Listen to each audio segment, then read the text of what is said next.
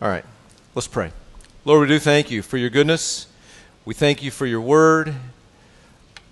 Again, a lamp unto our feet and a light into our path. And Lord, we're so thankful that you give us uh, so much richness in your word. Lord, sometimes there's uh, historical lessons, and sometimes there's prophetic lessons, and sometimes there's just straight up practical lessons. And so, Lord, we're thankful for those. And we're thankful. Uh, for the privilege of, to read those today.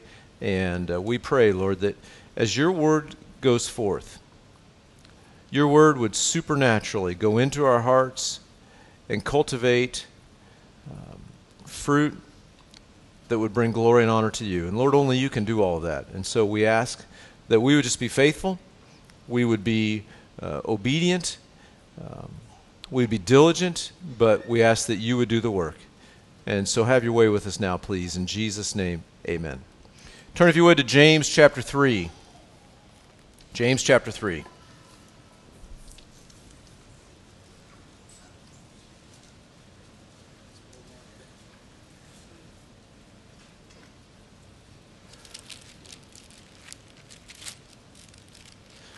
We've been talking the last couple weeks. Um, if you haven't been here the last couple weeks, um, I'll just overview it briefly.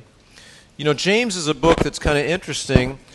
And the reality is, as Christians, now, I don't know the heart of everybody in the room, but I'm just going to tell you, I'm talking to Christians primarily. Um, in this juncture of the of the scripture. And as Christians, we all have different personalities, we all have different backgrounds, we all have different sort of flavors of our Christian experience, our Christian lives. And uh, I've mentioned the last couple weeks, you know, when I was, I remember when I was young, I, I grew up, I, I believe I had a genuine conversion experience at 10 years of age. And then in my youth, uh, I really just wanted to have more fun as I defined that than as the Lord defined that. And uh, so, a very um, sort of unstable time in my life. And then, long story short, uh, truthfully, uh, my mom sent me to college with a Bible. And I remember starting to read the book of Ephesians, maybe for the first time sincerely in a long time. And I remember thinking, wow, this is a different Christian life than what I was thinking. And uh, it was truly the Word of God that got a hold of my heart and changed my life. Uh, but anyway, and the last couple weeks also, just as background, we've we've talked about the parable of the sower. Okay, I won't read it through the, in the interest of time, but Matthew chapter 13 and elsewhere, Jesus talks about you know the the Word of God. When the Word of God is is is thrown out like a seed, right? And so what I'm doing right now is I'm going to read the Word of God. I'm going to read the Scripture, the Bible, the inspired, inerrant Word of God. The, the Word of God that is living and powerful and sharper than a two edged sword and able to discern the thoughts and intents of our hearts. The Word of God that is given by inspiration. All Scripture is given by inspiration of God and is profitable for doctrine, for reproof, for correction, for instruction in righteousness, that the man of God or the woman of God or the child of God may be complete, thoroughly equipped for every good work. That's what I'm reading. I'm not reading a great psychology book. I'm not reading a great history book, though they are, though, though it is. But I'm reading the Word of God. And so as the Word of God goes out, Jesus uses this brilliant parable. It says, you know, when seed gets thrown out, and this was he was speaking this to an agrarian society that very much understood seed and soil and all that. He said the seed falls on four different kinds of soil. Falls first on hard soil, people, and that represents the heart of a person that just says, "I don't want to hear it." Well, that person's pretty straightforward in their response, and if you know, if you've ever tried to uh, share the word of God with something that just someone that just absolutely doesn't want to hear it, they absolutely don't want to hear it. There's another kind of person that receives it with joy, but they have no depth. They have no understanding of uh, the things of God. And so it just seems like a, an emotional thing, but it's very temporary, and then they fall away. And then there's a third group that receives it, but it's, he says the the cares of this world and the deceitfulness of riches and the desire for other things choke out the fruitfulness of that seed that's been planted. And then there's a fourth kind that's good soil, healthy soil, fertile soil, that the seed germinates and it grows and it bears uh, fruit and fruit that multiplies. And I'm always intrigued. The first group, people say, I don't want to hear it. Would we, as Christians, if you're not, if, and if you don't have a big church background, can I just say, I'm acknowledging that we have our Christian vocabulary, right? Maybe before you came to the Lord, you thought, you know, those people sort of have their own vocabulary, right? Do we have our own vocabulary? Yeah. So I'm going to fall into our own vocabulary for a minute, right? That first group, we're going to call them saved or lost? Lost. I don't have anything to do with it. The fourth group, seed grows, uh, bears fruit, fruit that multiplies, the whole nine yards. We're going to call that group saved or lost? Saved. The second group, the group that says, yeah, man, and then they shortly thereafter fall away, we're going to call that group saved or lost. All right, we'll try again. The third group, the group that it sort of germinates, but the cares of this world and the deceitfulness of riches and the desire for other things choke out the word. We're going to call them saved or lost. Right? And this is the subject of theologians' debates endlessly. What happens to those two middle groups? Right? And so, again, I know this is laborious. Uh, this may be repetitive from the last two verses, last two chapters, but I want us to all be on the same page. And I'll probably do this for the next two weeks. The point of the book of James is James almost ignores those second two groups. James is writing to Christians, so we know that he's not talking to the first group, all right? If you uh, were drugged here by somebody and you just don't want to have anything to do with anything I'm going to say, that's up to you, and that's how it's going to roll. Those second two groups, theologians debate all the time whether those people are saved or lost. How many times have you heard a debate or read a book or heard a sermon or whatever, whatever, whatever about can you lose your salvation? Now, here's my point. Here, here's really the relevant question why do you want to know? Well, because I'm thinking about, you know, I'm kind of approaching midlife, thinking about getting a, you know, a new life. Just want to know if, uh, if my, you know, come to Jesus experience I had when I was 24 counts. Well, James would say, we're not talking to that guy, right?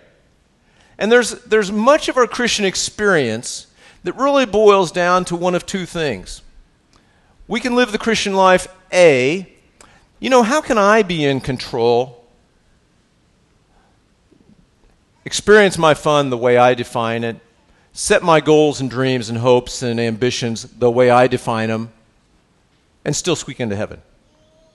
That's one kind of person. The other kind of person is, Lord, I'm a sinner, saved by grace. You're a lot smarter than I am. You know what's best for me. You've given me your word, and you've given me your spirit who guides me into all truth. And I'm just going to follow you. I got to make make a, I, I get that I got to make a few decisions along the way, and I'm going to try to do it with as much wisdom as I can. But the reality is, at the end of the day, I want you to be truly Lord of my life. And can I suggest to you that this kind of person exists? This kind of person is alive and well on earth today. Churches are full of these people. But James seems to not really give much attention to those people. James is written to the the mature Christian, the person that wants to be mature, the person that wants to follow the Lord, the person that is looking for wisdom beyond himself to navigate life. Now we're in church. Which do you think is the right answer? We want to be this guy or this guy? This guy, right? We okay with that? Okay. So, James is written to the person that wants to be mature. So James is James is kind of raising the bar for us a little bit, frankly. So I kind of give you all that big long intro to tell us that if James seems a little daunting, James honestly, if I, I forget where I read, I read somewhere, you know, if James doesn't sort of bust you in the chops at least once or twice, you're probably not being honest with yourself. You're probably not giving it an honest read, right? But if, but honestly, if you're the person that says, "Hey, how much can I kind of do my own thing and squeak into heaven?" Uh, James is a is a rough book. Okay, so I give all that warning. I'm going to move forward uh, with the idea that we want all we can get from the Lord. So, everybody ready? Did you all turn to James chapter 3 yet? All right. You guys are fast. He says, My brethren, let not many of you become teachers, knowing that we shall receive a stricter judgment. Now, apparently, some commentators say, apparently in the in the, the early church in the days that the folks that James was writing to, there were a lot of people who sort of had this um, sort of ambition in the church, like they wanted positions of prominence. They wanted positions that were sort of visible within the church, and, and honestly, churches experience that, and um, you know, human nature is largely unchanged. But the reality is that you know, we all, we all have, as I've said many times before, if you're, if you're visiting or if you're new, I've said many times before, we're all ministers. If you're a Christian, you're a minister, and you're a full time minister. There's no distinction between, you know, whether or not you get your paycheck from a church or whether you get your paycheck from a, uh, from a secular organization, right? Uh, we're all in full time ministry, and we all need to see our lives as that way. Well, as such, we all kind of find ourselves in a teaching capacity in some form or another, oftentimes. And so, uh, you know, he says, just be careful. When you step into that role of a teacher, you're influencing other people. And when you influence other people, you need to make sure that you rightly represent God. You know, there, my favorite example, you recall uh, when Moses was leading the Israelites through the desert uh, there's a first mention of that they were thirsty, and God said, uh, "Hey, just strike that rock, and water's going to pour out of it," because they were whining about not having enough water. And Moses struck the rock, water poured out. Well, then there's another time a little later on, well, a lot later on, that uh, they got thirsty again. They complained again, and God said to Moses, "All right, here's what I want you to do. I want you to speak to the rock."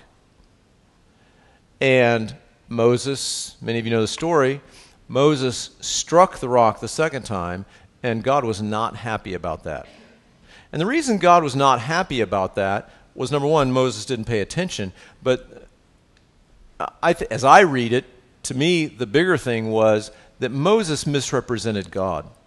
Moses represented God as being angry at the fact that they were whining about water. And God wasn't necessarily angry. God wanted to take care of the people, and God wanted to instruct the people, and God instructed Moses accordingly, and Moses didn't do that. And as such, Moses was not allowed to go into the promised land. And, you know, I remember the first, first time I read that, I thought, that seems like a pretty, pretty harsh consequence for, like, striking the rock instead of speaking to the rock, right? I've, anybody ever done anything, like, dumber than that? Like, you're supposed to speak and you strike the rock, right? I'd be guilty on that one right? But the reality is, Moses misrepresented God. God does not like to be misrepresented. And so, if you step into a role of teacher, he says, Let not many of you become teachers, knowing that you shall receive a stricter judgment. God holds us accountable for the way in which we influence others, the way in which we might teach others, and specifically, I think it's very important that we represent God rightly, according to the character of God that we see laid out in the Scripture. Let me just mention also, uh, while we're here, this is not judgment for salvation. How are we, how are we saved or lost, according to the Scripture? By God's grace, right? Not by whether or not I'm a good teacher or not a good teacher, right? So we're not talking about salvation. But there is a, a, a principle in the Scripture that uh, as we go to heaven, we're going to get uh, spiritual rewards. We're going to get uh, rewards in heaven. I don't understand how all that works. I'm going to let God worry about that. I'm just going to try to be faithful between here and there, right? But, but somehow we're all given rewards in heaven according to what we've done on earth. That's a biblical principle. And so I think, honestly, this reference, this is, this is most likely a reference to that uh, because we're saved by grace. So it's not about salvation. Verse 2, he goes on. He says, For we all stumble in many things. If anyone does not stumble in word, he's a perfect man, able to bridle the whole body. And so now this is a segue into uh, the tongue. I remember uh, years ago I was listening to a, a, guy teach, and he said, you know, he, he said he was going through James, and I was thinking about doing this last week, but I, I wouldn't stoop to this level. He finished chapter two of James.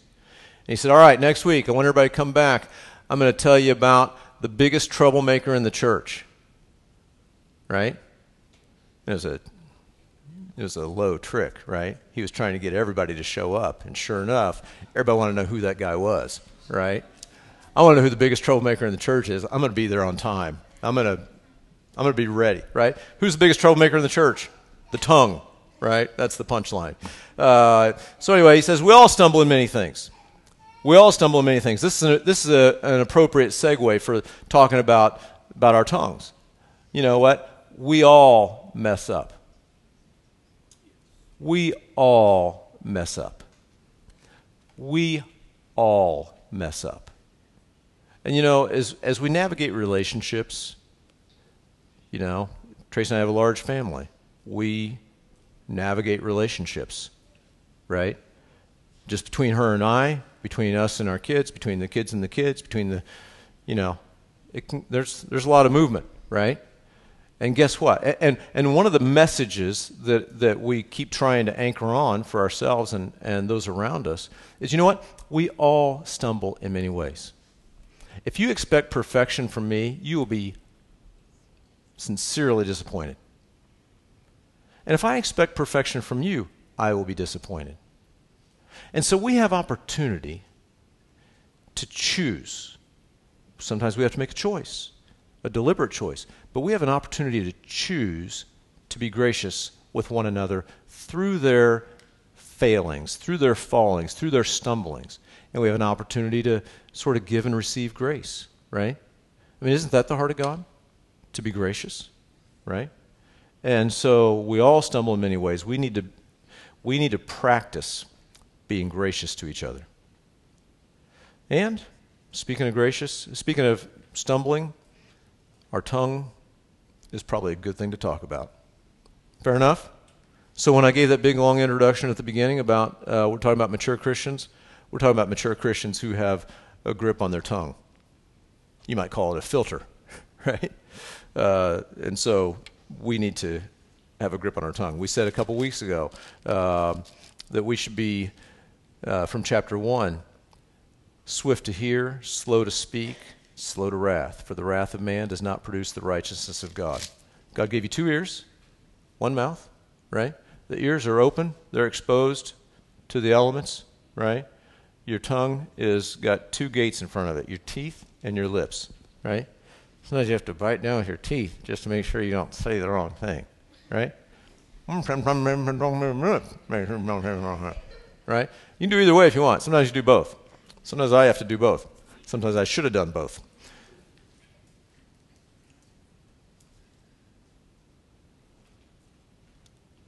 Now, for the next, uh, up to verse 12, he's going to give us some uh, talk about the tongue.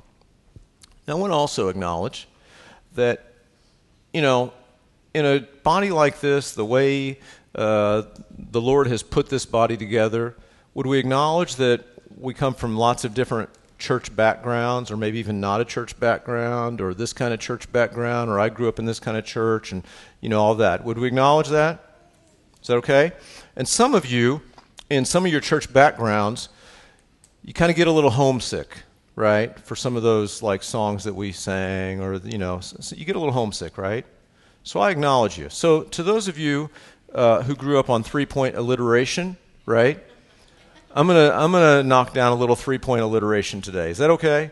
Because I got candidly I got this from Warren Wiersbe, who is from one of those churches. Okay, but I loved it. I love what he says. He's got a great commentary. But I think this this helps me um, kind of break this up a little bit. So the, from verse uh, 3 to verse 12, he talks about the tongue has the power to direct, verse 3 and 4, the power to destroy, verse 5 through 8, and the power to delight, verse 9 through 12.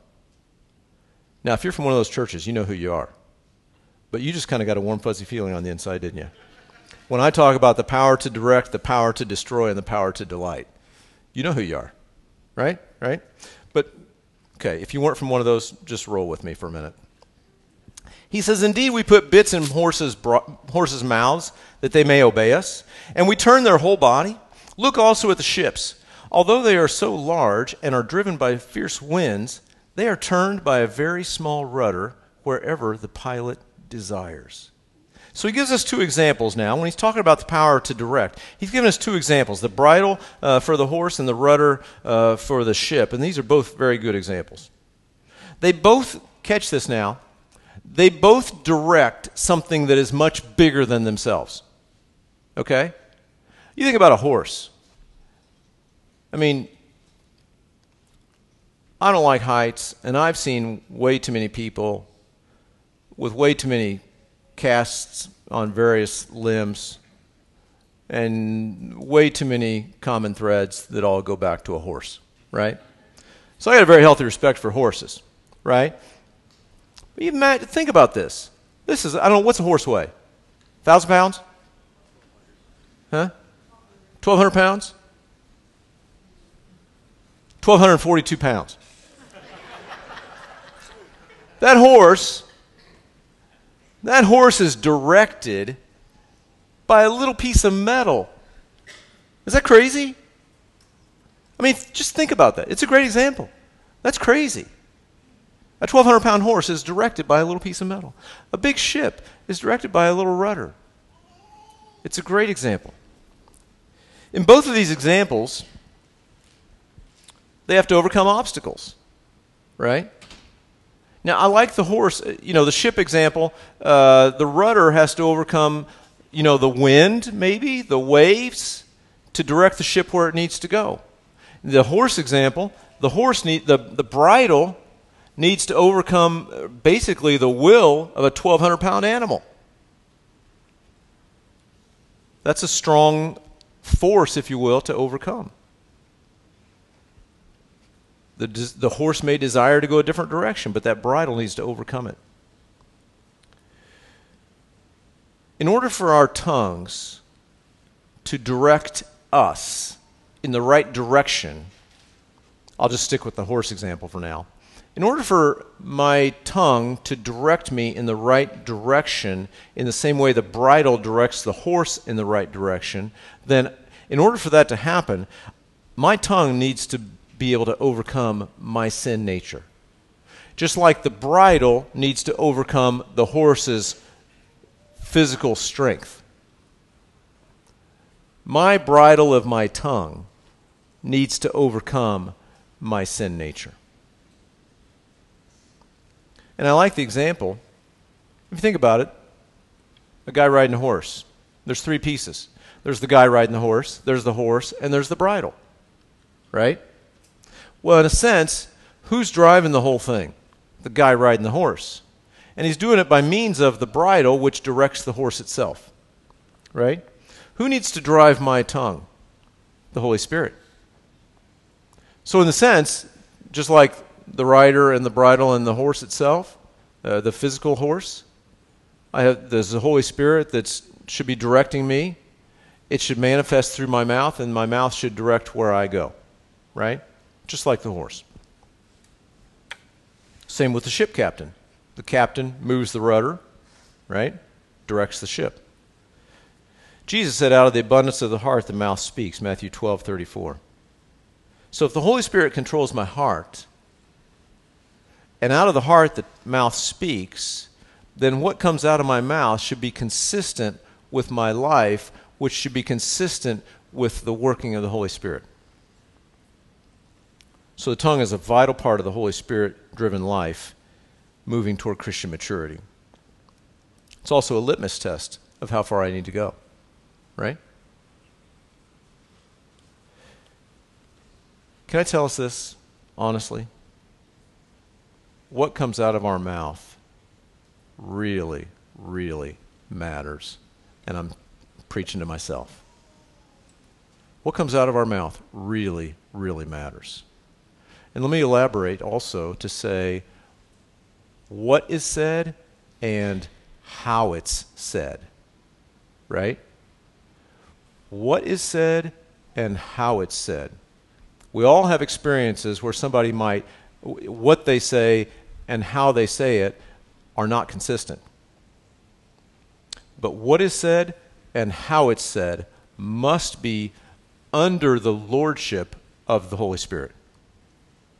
And we can save ourselves a lot of, lot of consequence, a lot of drama uh, if we would uh, adhere to that. But again, that's that's not for the faint of heart. Verse 5, he goes on, even so the tongue is a little member and boasts of great things. He says, see how great a forest fire, uh, uh see how great a forest a little fire kindles? And the tongue is a fire, a world of iniquity. The tongue is so set among our members that it defiles the whole body and sets on fire the course of nature. And it is set and it is set on fire by hell. For every kind of beast and bird, of reptile and creature of the sea is tamed and has been tamed by mankind, but no man can tame the tongue. It's an unruly evil full of deadly poison. So, in the same way we said the tongue can direct the person, right? Verses 3 and 4, the tongue also has the power to destroy. And the tongue can cause great destruction.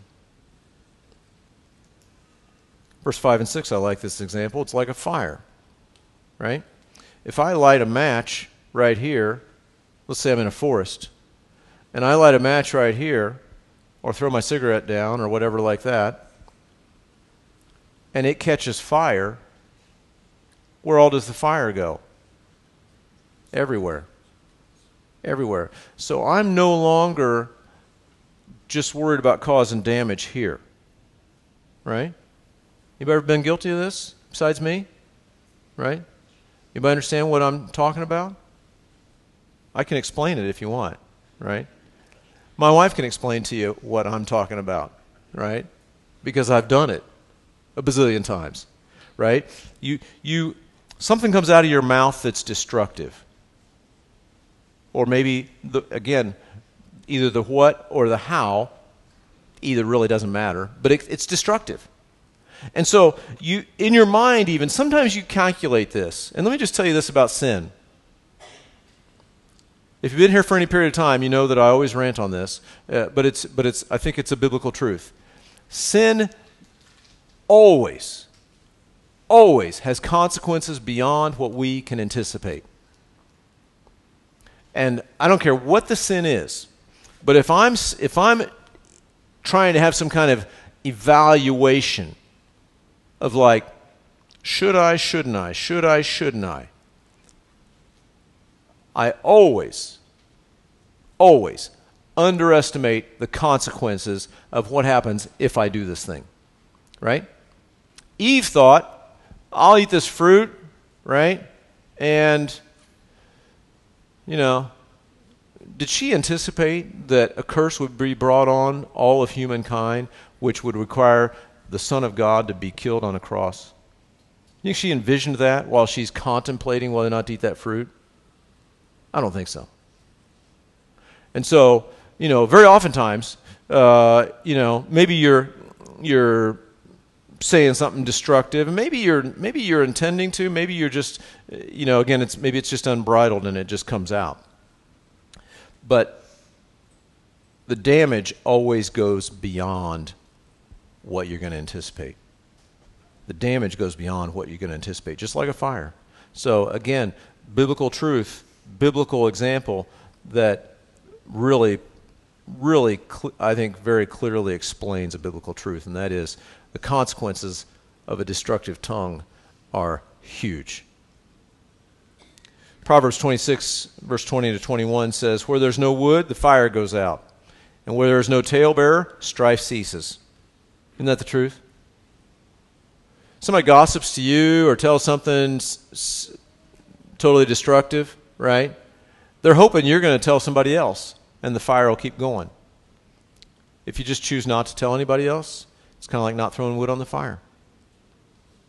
Where there's no talebearer, the strife ceases. As charcoal is to burning coals, and wood is to fire, so is a contentious man to kindle strife.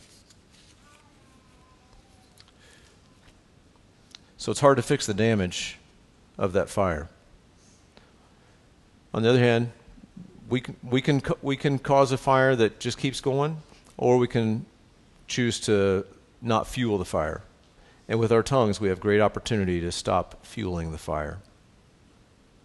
Sometimes, sometimes the smartest thing we can do, sometimes the wisest thing we can say in a given situation is nothing.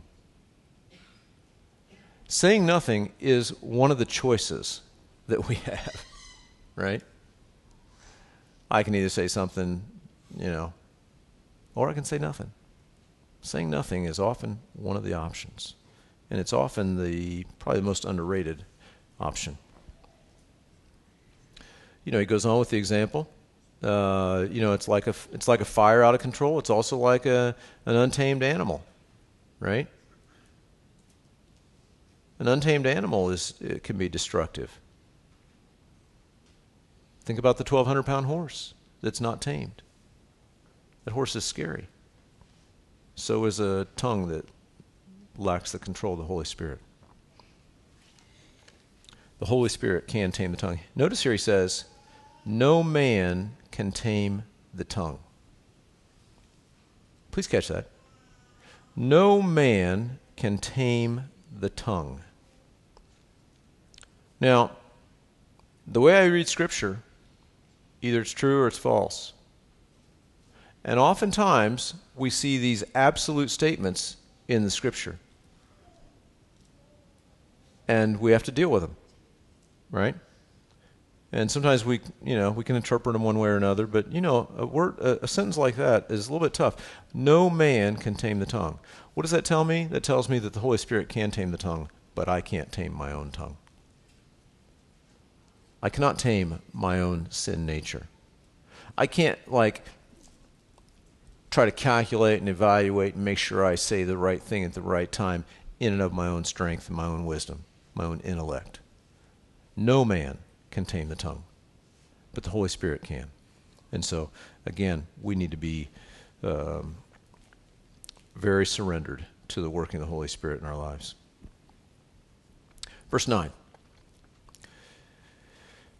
He says, With it we bless our God and Father and with it we curse men who have been made in the similitude of God. Out of the same mouth proceed blessing and cursing. My brethren, these things ought not to be. Does a spring send forth fresh water and bitter from the same opening? Can a fig tree, my brethren, bear olives, and, or a grapevine bear figs? Thus, no spring yields both salt water and fresh. And so, this, you know, we said there's the power to, the tongue has the power to direct, the tongue has the power to destroy, the tongue has the power to delight. With it, we can bless God. With it, we can bless God. We can worship God. We can encourage our brethren. We can edify one another. There's lots of scripture that tells us how we should talk to one another and how we should communicate in a way that brings encouragement. And so he's given us this example of sort of a natural water spring or a fruitful tree, and the reality is we should be consistent.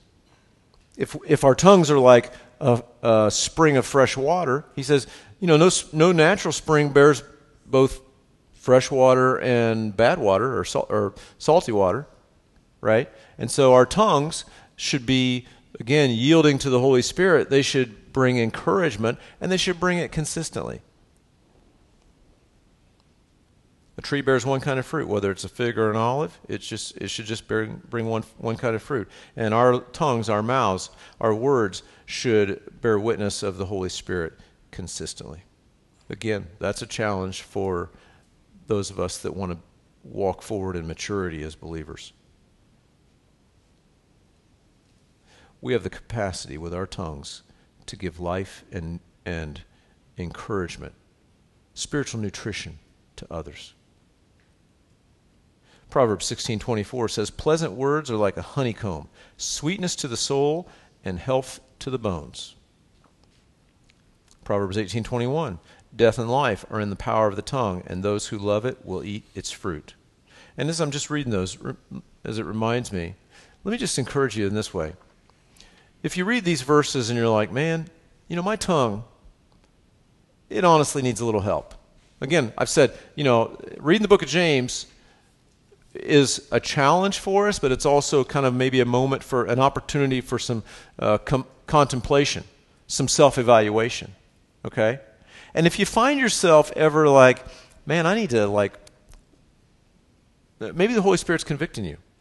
You know, I need to work on my filter a little bit, right? Now, no man can tame the tongue, but the Holy Spirit can, right? Can I give you some, just a very practical tip? Read the book of Proverbs. Read the book of Proverbs. There's 31 chapters in Proverbs, right? Read one a day for a month. Not February, but you know what I mean? March. Right? Read one a day for a month.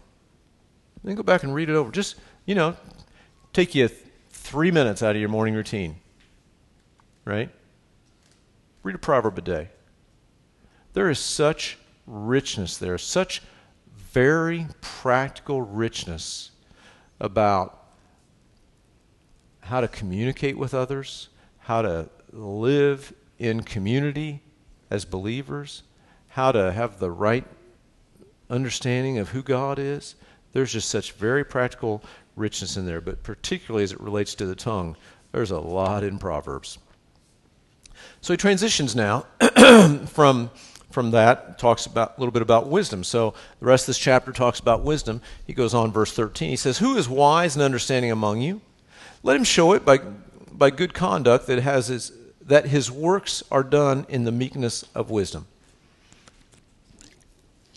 So, again, if we're going to be mature Christians, if we want to be the fourth kind of soil that bears fruit, some 30, some 60, some 100 fold, we need to understand wisdom. And, you know, as he goes on here, he's going, to, he's to explain to us there's sort of a worldly wisdom.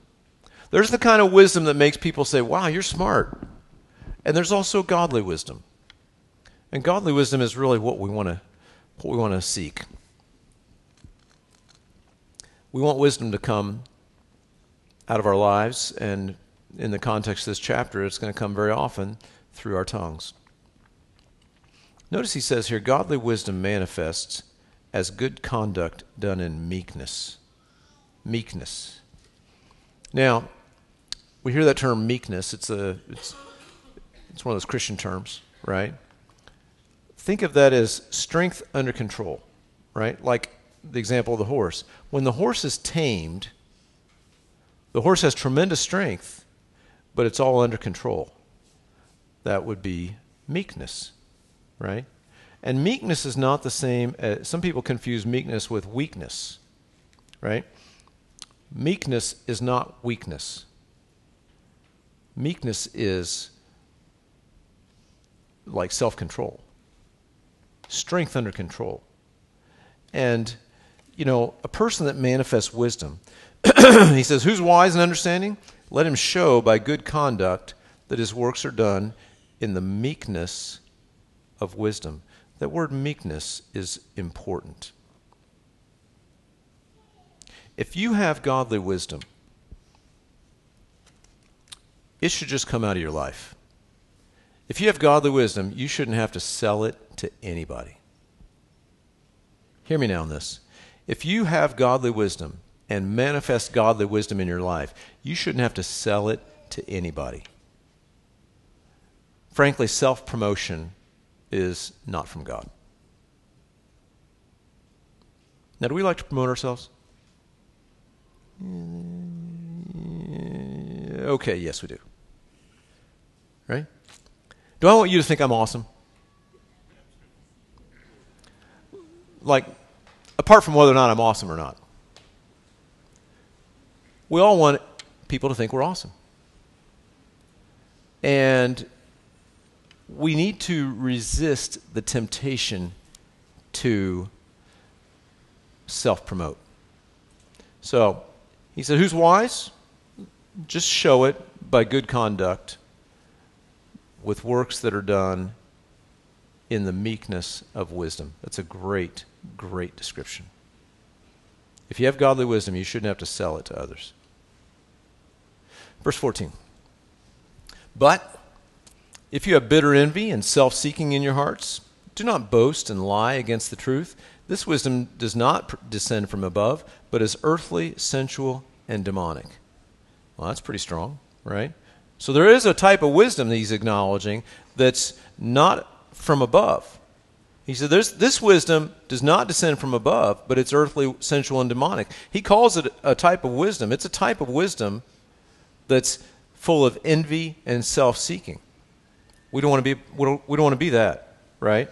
Wisdom that's associated with uh, hearts full of bitter envy and self seeking. And if you think about it like this bitter envy and self seeking, right? If I'm trying to push myself forward, if I'm trying to, maybe I'm trying to think of maybe a football analogy, right? Let's say I'm trying to push through. I'm doing two things. I want to I want to get rid of anybody that's in my way, right? That's like envy. I want to minimize you or take what you have and I want to promote myself, that's self seeking. So envy and self seeking, right? That's self promotion. That does not come from the Lord. That comes from self. That comes from uh, the world. It's earthly. It's sensual. It's demonic. It's earthly in that it's it's worldly. The world thinks that's awesome. If I'm like, um, if I'm some like life coach or self help psychologist or something like that, and I say, you know what you need to do? You need to push away the, the opposition, push away the barriers, and promote yourself. And stand up on your own two feet and declare who you are and have a good self esteem and make sure everybody knows about it, right? If I did that in a secular sense, if I did that for some kind of positive thinking seminar, they'd say, That's awesome. They'd say, Follow your heart, man. Right? But that's, that's worldly. It's also sensual. It's like sensual in that it's satisfying who I want to be myself. It's also demonic, right? Because it, it fights against what God wants to do in our lives. What does God want us to be? Humble meek. Does he want us to be wimps? No. He wants us to be humble, meek servants of his who live and manifest with godly wisdom in meekness. He says, don't, don't do the wisdom that's full of envy and self seeking. He says, that doesn't come from God. He goes on, for where envy and self seeking exist, Confusion and every evil thing are there.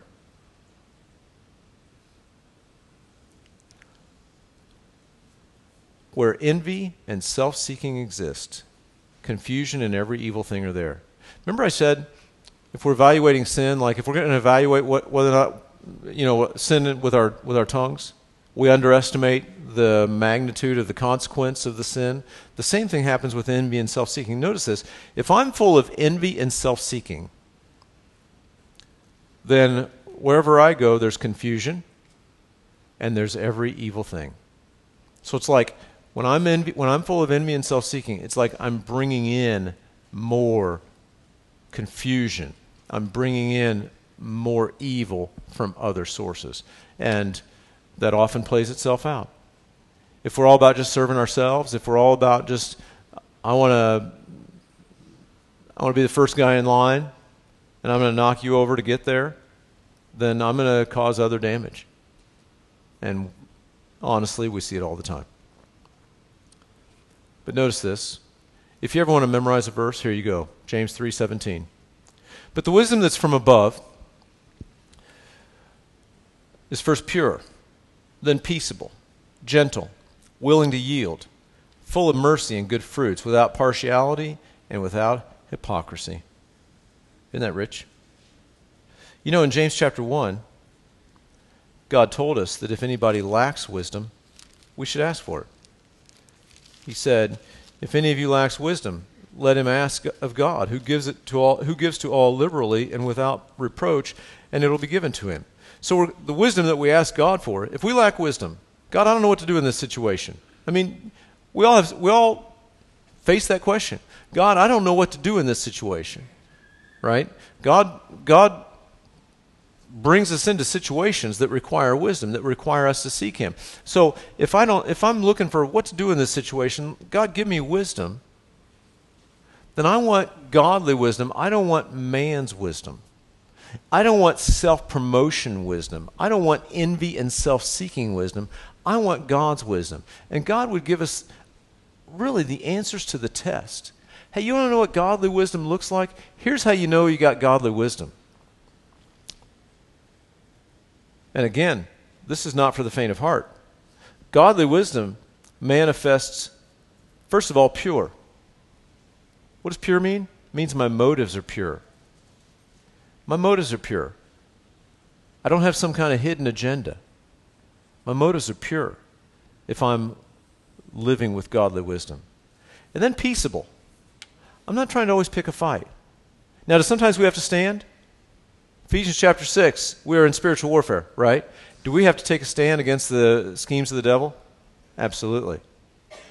But our, our struggle is not against flesh and blood, right? We need to remember that. Sometimes, well, I'll just say it. We live in a world that's always trying to pick a fight in some arena. I think we have tremendous opportunity as Christians. We have tremendous, hear me now on this. We have tremendous opportunity as Christians in this day and age to live firmly but peaceably. And the Christian who's always trying to pick a fight is probably the one that gets quoted in the news. That's okay. Let's just not be that person. The wisdom is from above is first pure. It's peaceable. It's gentle. See, if I know that God is giving me wisdom, and if I'm surrendered to God, then I don't have to force my own way. I can be gentle about it. Because gentleness is part of the fruit of the Spirit. Galatians chapter 5. Willing to yield. You know, there's sometimes that you could exercise your rights. I, I can I can have that thing just as much as he can. Is that true? Parents, you get, ever find yourself in this situation? You know, person A wants this and person B wants this. Person A has just as much right as person B. You know what person B says? Super creative. Well, I have as much right as person A, right? And what do you got? You got nothing but a volleyball game going on, right? You know what speaks powerfully? If you ever find yourself in a difficult situation, if you ever have, I mean, sometimes we need to stand on conviction. I'm not taking anything away from that. There's a difference between standing on conviction and picking a fight or demanding my own way. And if I ever have opportunity to be willing to yield, that speaks so powerfully and please hear me on this. On the other hand, if I demand my own way, very often I'll get it. I win the battle and I lose the war. I get the thing and I lose the relationship. Or I harm the relationship. Or I strain the relationship. Which is infinitely more important than the thing. Right? Is James practical? James is practical. James is super practical. Wisdom from above is first pure, it's peaceable, it's gentle, it's willing to yield, it's full of mercy and good fruits. Mercy. What's mercy? Mercy is not getting what I deserve. Back in the day, years ago, when we were raising kids. We're still raising kids.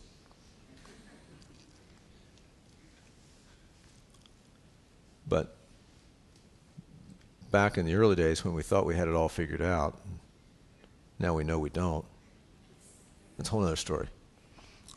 Back in the day when we had it all figured out, we were a little more direct than we are now. My kids would say something, uh, one word that kind of just caused dad to twitch a little bit was deserve, right? Parents, your kids deserve something, right? Makes me twitch, gives me a little seizure, right? They deserve something, really. And they could all recite it to you in, unis- in a beautiful unified chorus. You know what you deserve? You deserve eternity in hell. Anything better than that is a bonus. Right? I'm much more gracious now than I used to be, except for the fact that I just quoted that. we all deserve eternity in hell. Anything better than that is a bonus. That's mercy. I'm not going to hell. That's mercy. Grace, it's like, are you kidding? It gets even better. Grace is, I don't deserve to go to heaven, but I get to go there. Mercy and grace. You know what the wisdom that's from above is? It's first pure, then peaceable, it's gentle, it's willing to yield, it's full of mercy and good fruits. I, if I'm walking in godly wisdom, I'm not quite so. I mean, sometimes we have to, as parents, let's say, for example, you have to train your children. I'm not talking necessarily about that. I'm talking about just people interacting with one another. Sometimes I need to extend forgiveness. I got to tell you, my wife is good at this. My wife's good at this.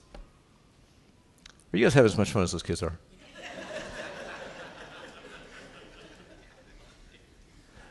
Your brains are all there, so I might as well just call it out. Right? My wife is, is amazing at extending mercy. To me, if to nobody else. And I can tell you this there are so many times that she has every right to bust me for doing something stupid or saying something stupid or guys you know what i'm talking about. Now we're talking.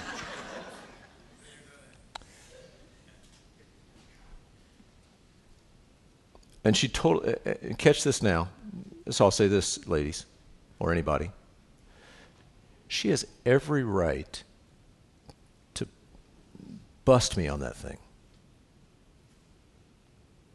and when she chooses not to, what do you think that does, guys? Makes me say, cool, got away with it. To do that? No. It endears me like nothing else. Like nothing else. So that's husband and wife. And that relationship is unique, I'll give you that.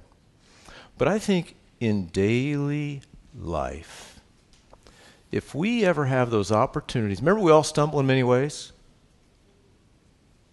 Not just everybody but you, but we all stumble in many ways, right? So we are going to have opportunities, praise the Lord, to extend mercy to somebody else. And when we do that, we have such an opportunity before us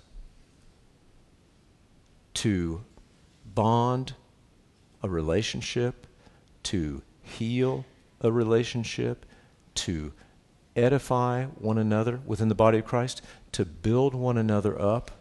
We have tremendous opportunity for that. Wisdom is from above, it's pure, peaceable, gentle, willing to yield, full of mercy and good fruits without partiality and without hypocrisy. We read that last week. You know, partiality should have no part of what we do, right? Partiality is what I do when I want to show uh, special treatment to somebody else, and, and almost by definition, if I'm showing special treatment to somebody else, it's so I can get something in return. So if my motives are pure, if I'm peaceable, if I'm gentle, if I'm willing to yield, if I'm full of mercy and, and good fruits, then I'm definitely not going to have any partiality or hypocrisy. Right? This is the wisdom that comes from above. Only God can do all this in our lives, honestly. None of us. I think we'd all, if we're honest with ourselves, none of us can produce that in our own lives. I can't wipe out all the all the impure motives of my life. I can't always be peaceable and not, you know, get a little unpeaceful once in a while, ungentle once in a while, willing to yield. Sometimes I got to demand my own way uh, my rights, right? Full of mercy. Well, they deserve what they got, right? Without partiality, without hypocrisy. I can't in myself do that. Only God can do that in my life. Only God can do that in your life. Now, the fruit of righteousness is sown in peace by those who make peace. And so, when we're surrendered to the Holy Spirit, again, kind of wrapping up this chapter, when we're surrendered to the Holy Spirit, our words speak peace, our words edify one another, our, our words don't cause destruction, our words bear fruit. The wisdom that comes out of our lives bears forth the fruit of righteousness, sown in peace by those who make peace, and that should be us. That should totally be us.